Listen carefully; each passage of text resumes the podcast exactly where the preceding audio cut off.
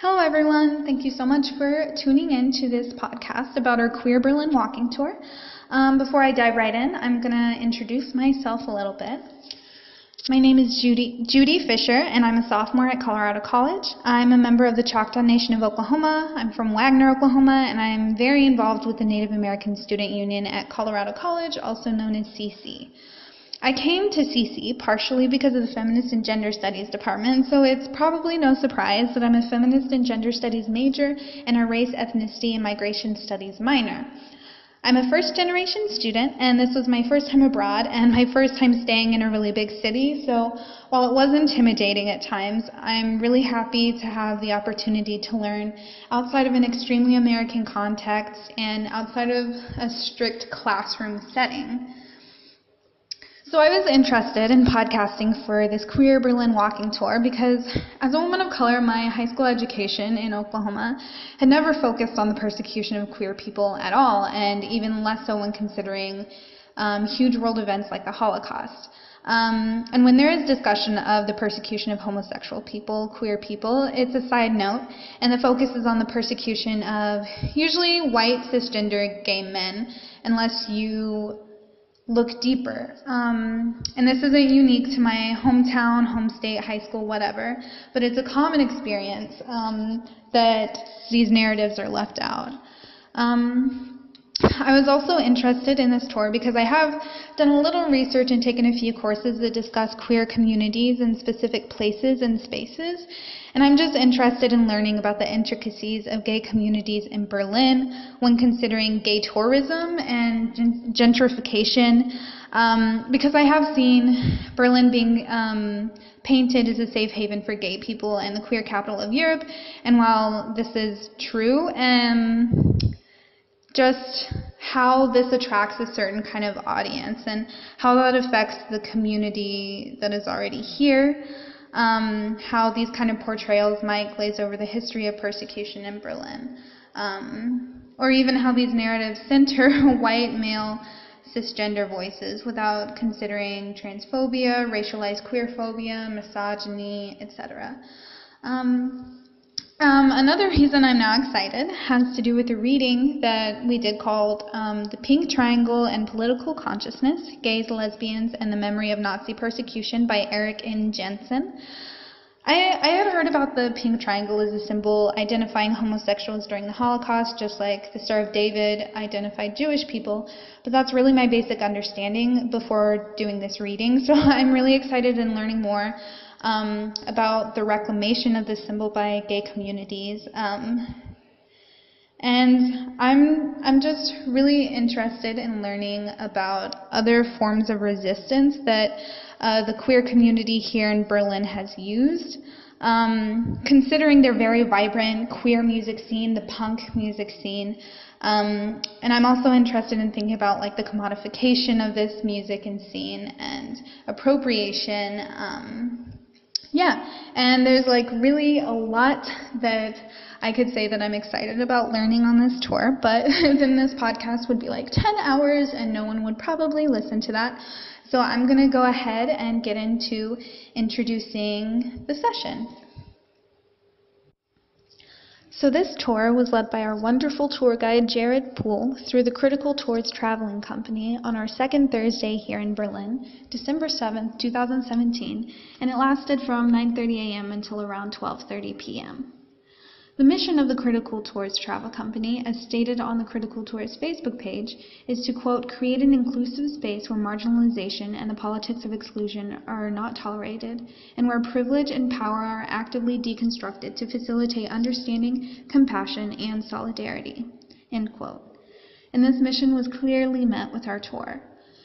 On this tour, we visited a few gay neighborhoods in Berlin, such as Schöneberg, learning about what Jared referred to as proto-queer knowledge, focusing on the vibrancy and tolerance of what Berlin's queer scene, of Berlin's queer scene and how this changed under Nazi rule.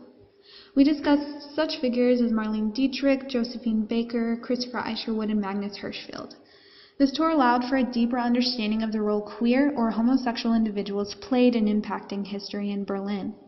For example, the lack of identity on stumbling stones, in order for people to confront the humanity of the individual without judgment, came about due to the refusal of some groups to be identified with homosexuals. And another example would be the timeline of the book burning, which began with the burning of the Institute for Sexual Sciences library, a place where trans people in particular could find assistance even before the actual May 10th book burning occurred. This section of our tour very much focused on the phrase beaten to death, silenced to death, beaten by Nazis and police, and silenced in our history.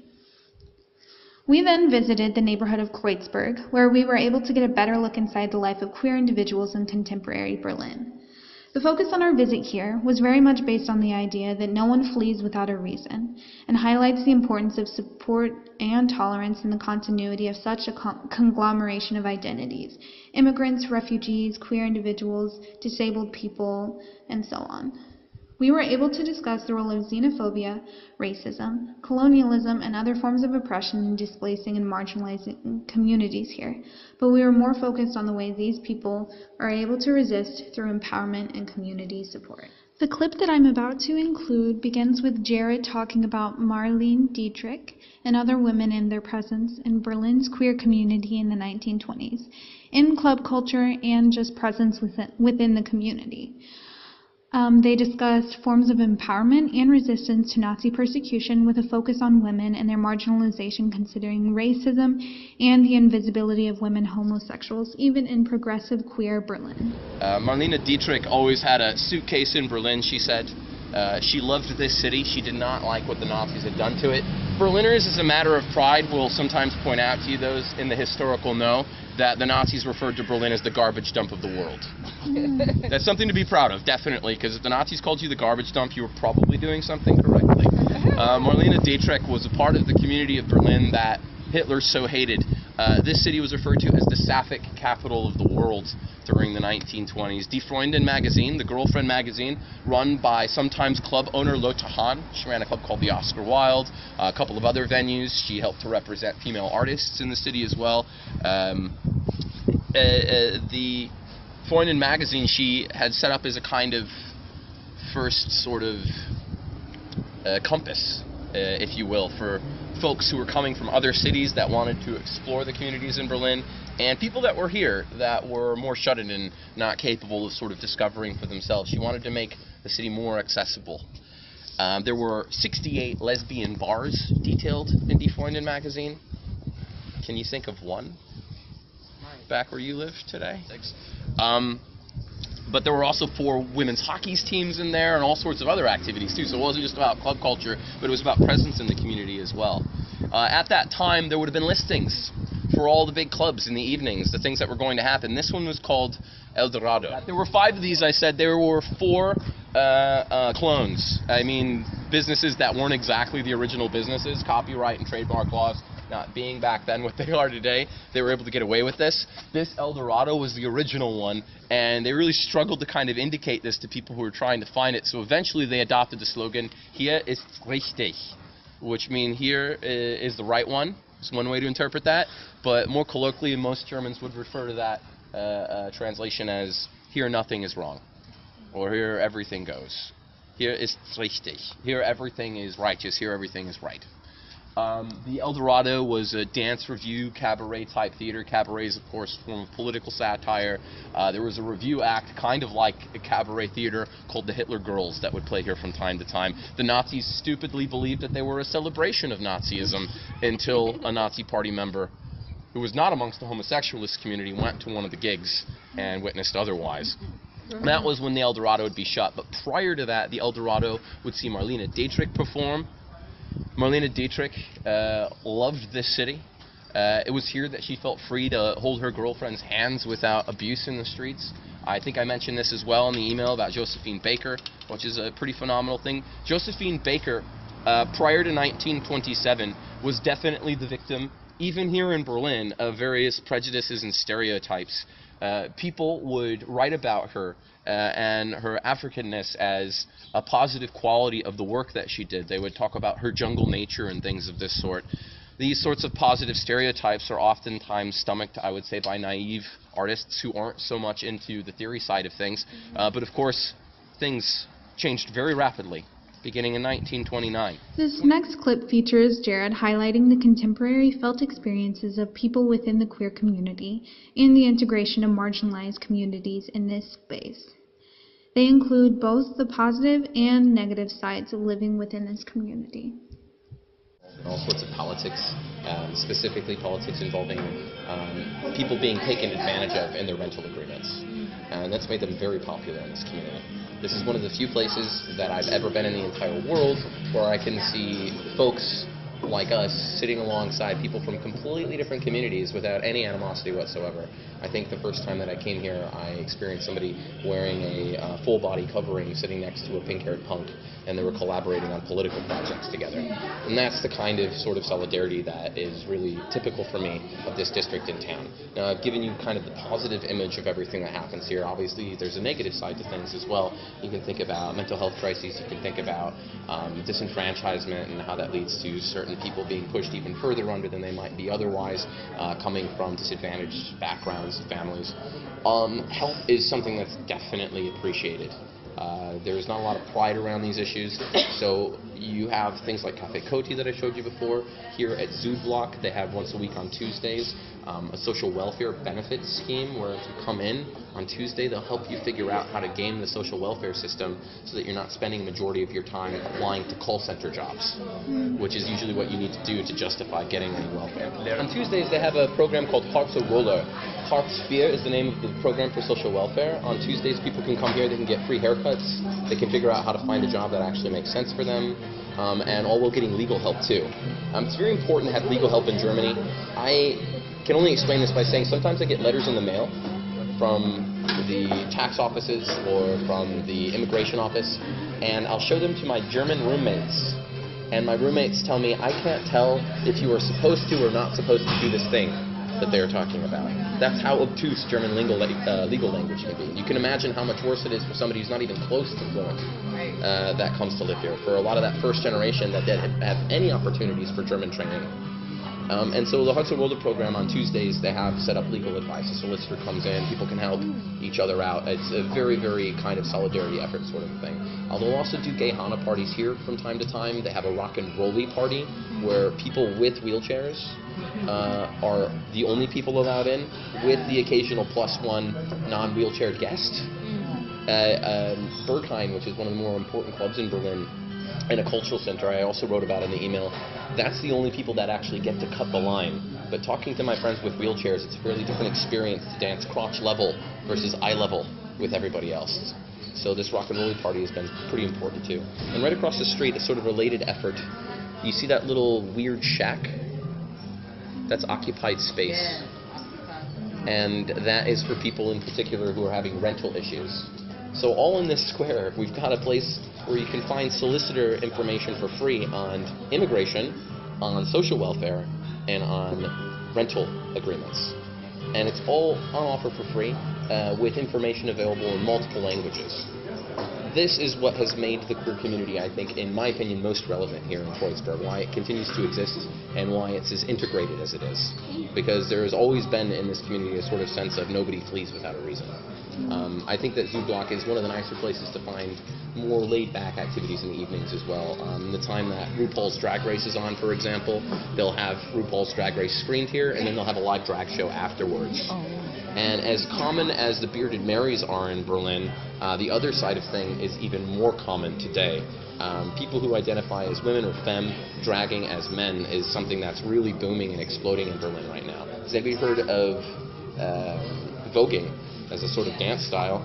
Uh, a couple of girls from Brooklyn who were sick of gentrification pushing them further and further out to the outskirts of New York finally decided to move here to Berlin and jump started the voguing movement here in Berlin. This happened about two years ago.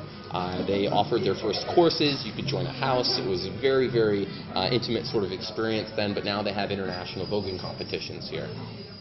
So, as a final little personal reflection before I begin having a discussion with a few of my classmates, um, I just want to talk about a few things that really impacted my personal learning. Um, first of all, I was really able to think about how outsiders and Americans in particular can come into certain spaces and develop or even come in with a savior complex or have some idea that they know more about the workings of the community than the people who are actually a part of it. I myself came in with a very critical view of gay tourism, and while I learned that there's definitely critiques and fears about how these communities are affected by gay tourism and gentrification specifically coming from within the communities, they also have a better understanding of how it is a vital part of their community and the way that they live today. This was definitely a learning moment for me to step back and acknowledge the privileged role I inhabit as an American tourist traveling to other marginalized communities to learn from. I think I also better understand the role of reciprocity in engaging, in engaging with these communities as opposed to just coming in, consuming knowledge, and leaving them with nothing. there there really has to be a give and take, or else the exchange is truly colonial. Um, and it really makes you question, like, what is this work for? So I'd like to think of this podcast as a way for me to give back to this community. Um, another thing that this tour has made me problematize was how much people, including even myself as a queer woman of color, um, at times just expect to see the oppression, sadness, tragedy, violence perpet- perpetuated against queer people, particularly queer people of color and other marginalized groups. So I think hearing a narrative that really centers the role of empowerment, solidarity, and community support in Berlin's queer community in the past and present is really important in painting queer people and other marginalized groups as full human beings who do face persecution but are not necessarily defined by it. They can create, we were able to see in the tour that they can create their own subjectivity. And this means while acknowledging the role of heterosexism, racism, misogyny, transphobia, and so on, and how these other forms and how other forms of oppression work against people, but also how they can just be happy and joyful. Um, they do not always have to be cast as sad, oppressed people with no identity outside of their oppression, because they clearly have an identity within their community. Okay. Um, I'm here with Elsa and Dylan, and we're going to have a little discussion. I guess I'm going to go ahead and let them introduce themselves real quick. Um, I'm Dylan Compton. I'm a junior. I'm a religion and international affairs major and a Chinese language minor. I'm Elsa. I'm from Bainbridge. I'm an OB biology major and a creative writing minor, and I am a junior Okay, so to begin, I'm just gonna start asking a few questions. Um, consider the use of homosexual, gay, queer, transvestite in history and on our tour. Um, how can language be exclusionary or limit the continuation of political consciousness for marginalized people in the creation of social movements? Um, and how can language limit what we remember in history?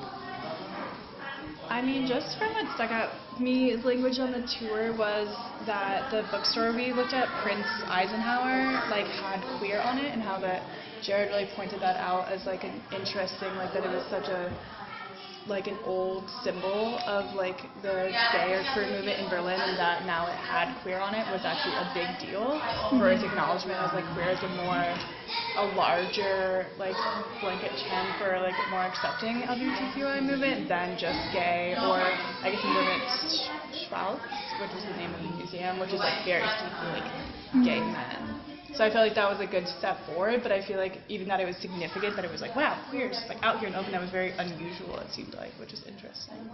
Yeah, on that note, I thought it was really interesting that like they were using queer, but were also concerned. Like he had some concerns about it alienating like the older mm-hmm. generation, and especially older gay men who have a history of that being used towards them in a derogatory way.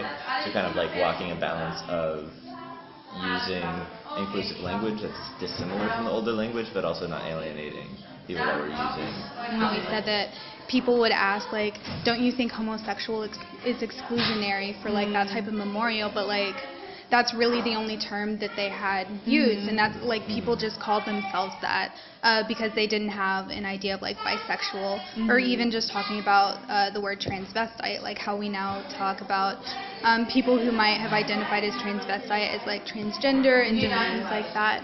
And I just thought it was really interesting thinking about like the creation of social movements and how like if there's not a term that can like you can identify with or that really like places you, like how hard it is to like start thinking about that in like a broader concept, like as a bigger community. Yeah, you it's know? like where do you fit into the movement if you feel like you're not represented in it? yeah. And I feel like, yeah, homosexual is definitely used a lot, even in the articles that we read. And I feel like it's used a lot less in the U.S.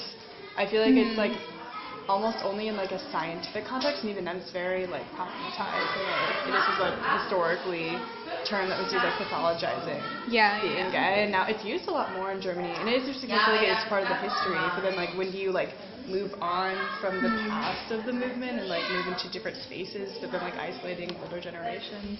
I feel like it's hard to know like what terms are useful and important, and then what terms are just like holding on to things that are now problematic. Yeah. Yeah, or like re, or like, or may, trying to make like previous people's self-identification like mm-hmm. acceptable in our Yeah. framework.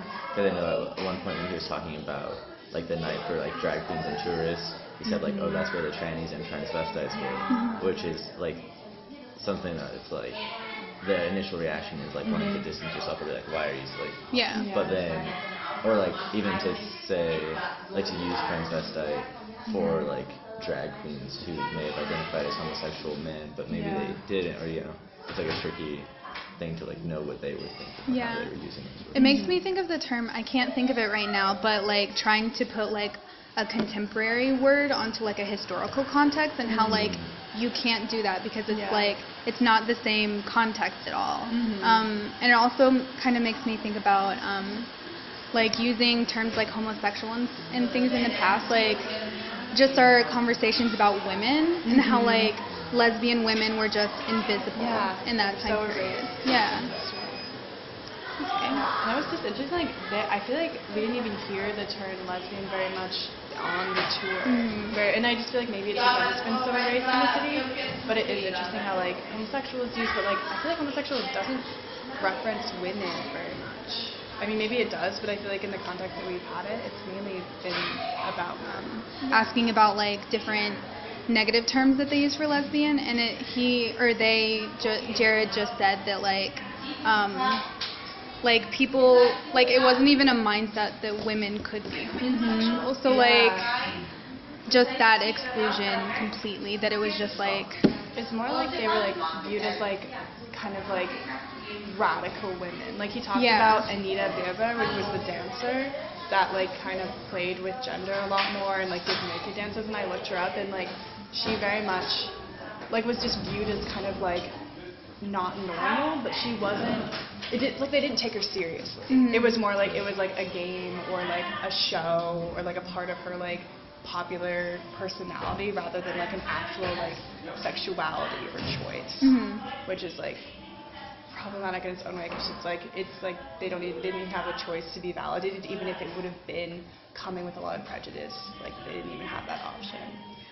It's, it's, it's kind of similar to what they were saying um, when they thought of like transvestites as like, or um, I guess yeah, transvestites as like a scientific oddity more than like a gender sexual like like Remember, you- like yeah. they said it was like an illness Yeah. rather than like or like a psycho like a mental illness rather than like a sexual choice. yeah. Which was also interesting, like not to get off track, but the way in which that like, oh, it's it's something medical mm-hmm. made it acceptable or mm-hmm. made it not immoral in the mm-hmm. way that they were treating the rest of the community, like the queer community, and like like I could see like later on in America even like similarities there.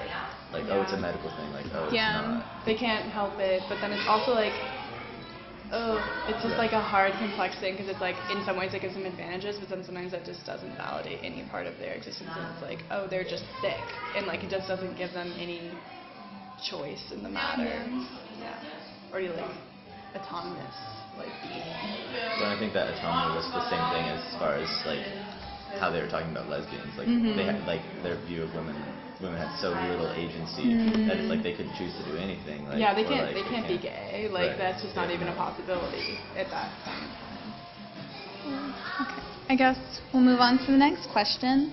Um, So, kind of comparing the history of the book burning and stumbling, stumbling stones that we learned during the Jewish Perspective Walking Tour and then our Queer Walking Tour, um, I was just wondering how you both thought the perspective tends to change the narrative of the same historical event or occurrences. I feel like it's a book burning. Magnus Hirschfeld's like Sexology Institute and how that was burned by people mainly because of like homophobia even before like it wasn't burned by the Nazis it was burned by students. And I felt like that was such an interesting like important input that we didn't get even going to like the memorial on it. And I just feel like that takes a lot of like the guilt and kind of takes it away from the Nazis and puts it more like this was involved in so many other issues. It wasn't just like the Nazis being hateful of just the Jews or just Jewish writers. It was like involved with like German, uh, Germans intolerance of so many other groups of people. So I feel like he definitely complicated that story Yeah. in like a really good way. Yeah, like one of our readings for this week talks about how like there's like the Germans, like the white Germans had this like new beginning after the fall of the Third Reich, mm-hmm. where they kind of like completely separated themselves from what was happening before, mm-hmm. even though they were completely complicit in like in some ways. Or I mean, I feel like we sometimes talk about it like, oh, the Nazi regime like took over Germany and then Everything fell, and they were like liberated when they were the Third Reich. Yeah. Like, and so learning about the book burning like that, like they wanted Yeah. those things to happen, or like afterwards, Mm-hmm. they weren't like, oh, we reject everything that the Third Reich was doing. Yeah. They still Yeah. like wouldn't respect the like people that were persecuted as Mm-hmm.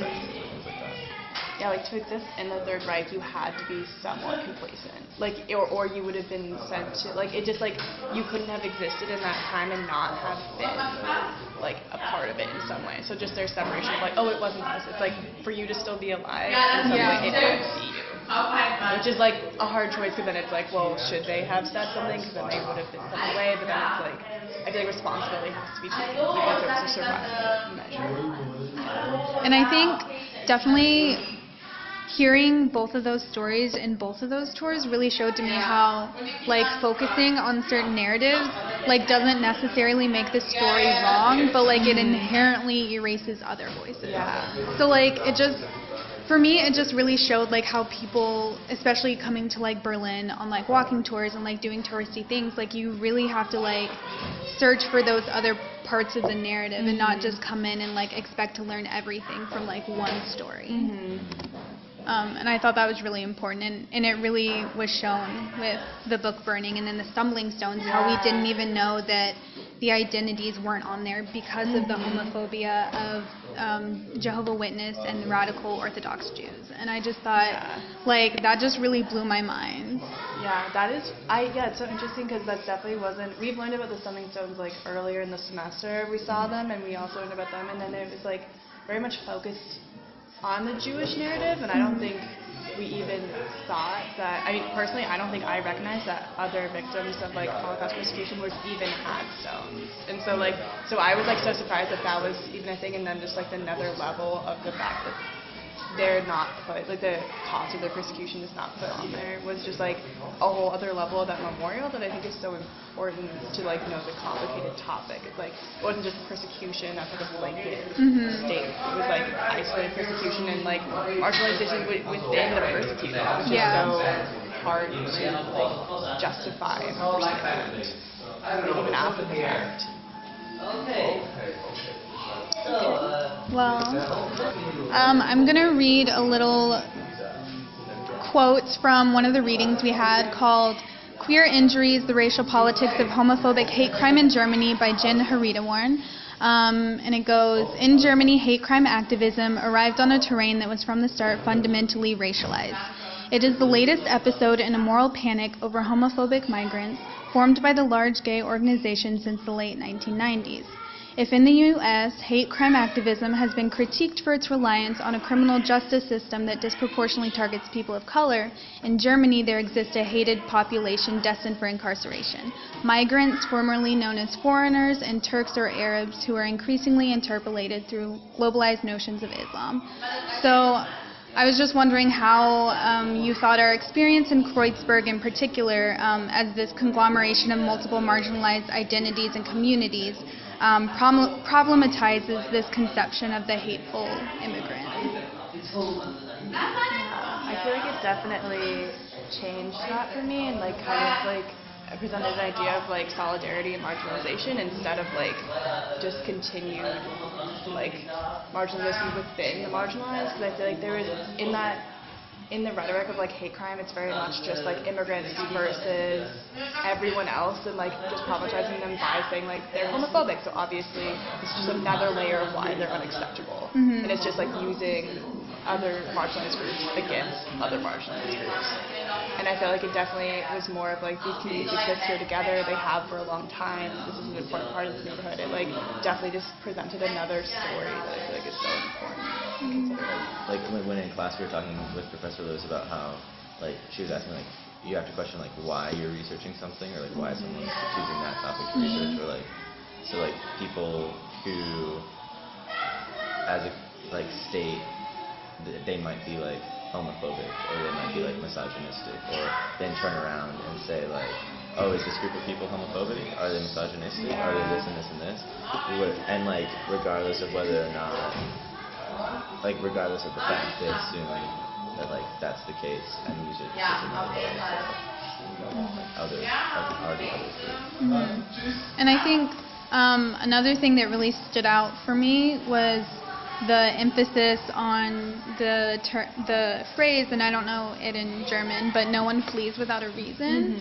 And I feel like that was really important, and it really showed how like the intersections of all these marginalized groups and how they really come together for community support, and like even talking about um, how people in the community now like did some kind of poll where they said they wanted their kids to grow up around the tolerance and mm. diversity and different things. And i think that like reading the article that we read it really did like show like problematize that mm. image of the homophobic immigrant. But like actually being in the community for me like really just like Drove it. home. Mm. yeah. It's also interesting because some migrants are like a part of the LGBTQI Yeah. Community and like just like the intersection that I feel like that's so ignored by just like the hate crime rhetoric. It's like there is an overlap between these two groups that if mm-hmm. you don't consider it, just totally like erases it. Mm-hmm. And there was like there are lots of migrants that flee countries because of like homophobia in those countries.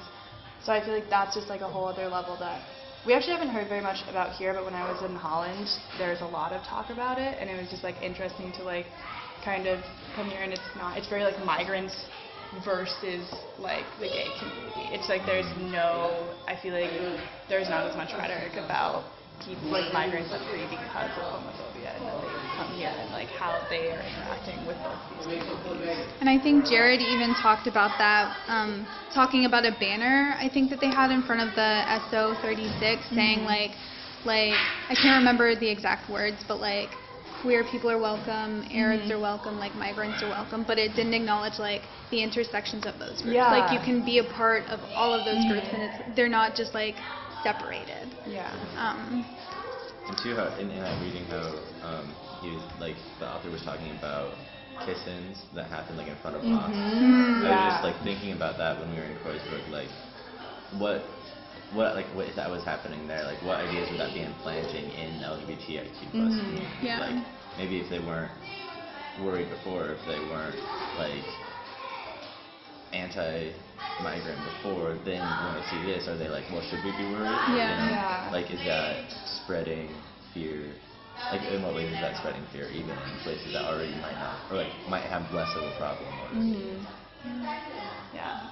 And I just feel like those putting them against each other just also just very whitewashes the LGBTQI plus community and like making them seem like they're all like white gay men Yeah. that like need to be protected against like racialized migrant groups and just like it just simplifies the narrative down to things that like just aren't true almost. Like in like in so many ways but just like makes the true groups so simple. It's like the sim- like the one narrative is never complex enough to just view it as like the entire story yeah.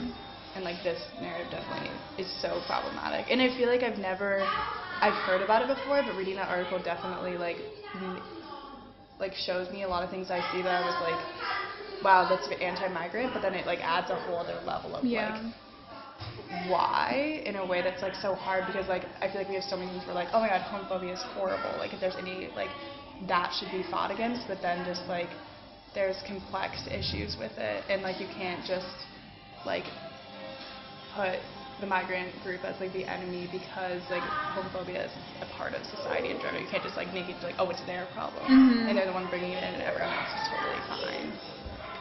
Like with the Armenia the Jewish Antifa, I was talking about how in Israel, like all of a sudden they wanted to seem very pro LGBTIQ Mhm. when that wasn't really the case, and they were like and hadn't been the focus beforehand. But when they could use it as a tool Mhm. to other people that they're already oppressing, then it's like the, the state is suddenly the champions hmm of queer rights. Yeah.